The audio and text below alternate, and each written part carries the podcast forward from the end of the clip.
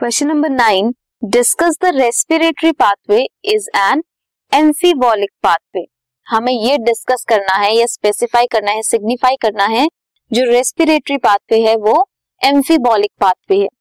Amphibolic pathway कौन सा pathway हुआ? जिसमें एनाबॉलिज्म भी होता है। किसी चीज़ की सिंथेसिस भी होती है और कैटाबॉलिज्म भी होता है ब्रेकडाउन भी होती है। सो so, सबसे पहले we will study about catabolic process कि रेस्पिरेशन एक कैटाबॉलिक प्रोसेस है।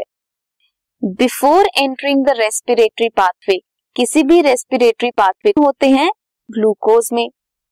फैट्स कन्वर्ट होते हैं into fatty acids and glycerols whereas fatty acid convert होते हैं इनटू एसिटाइल कोए जब उन्होंने रेस्पिरेशन एंटर करनी होती है।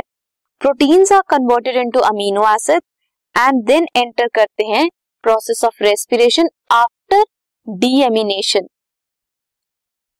however synthesis भी होती है किसकी? फैटी एसिड्स की और प्रोटीन्स की। जो सबस्ट्रेट्स हैं, जो सबस्ट्रेट मिलते हैं फ्रॉम द रेस्पिरेटरी पाथवे जैसे कि एसिटाइल को ए उसे विड्रॉ कर लिया जाता है फॉर रेस्पिरेटरी पाथवे ताकि सिंथेसिस ऑफ़ फैटी एसिड हो सके। फैटी एसिड की सिंथेसिस के लिए एसिटाइल को ए यूज़ करते हैं। Synthesis of proteins respiratory substrates get withdrawn respiration anabolism भी इन्वॉल्व करती है एंड कैटाबॉलिज्म भी इन्वॉल्व करती है।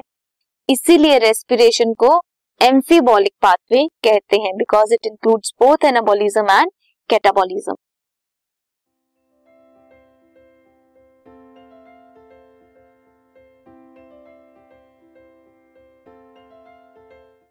this podcast is brought you by hub hopper शिक्षा अभियान अगर आपको ये पॉडकास्ट पसंद आया तो प्लीज़ लाइक शेयर और सब्सक्राइब करें और वीडियो क्लासेस के लिए शिक्षा अभियान के यूट्यूब चैनल पर जाएँ।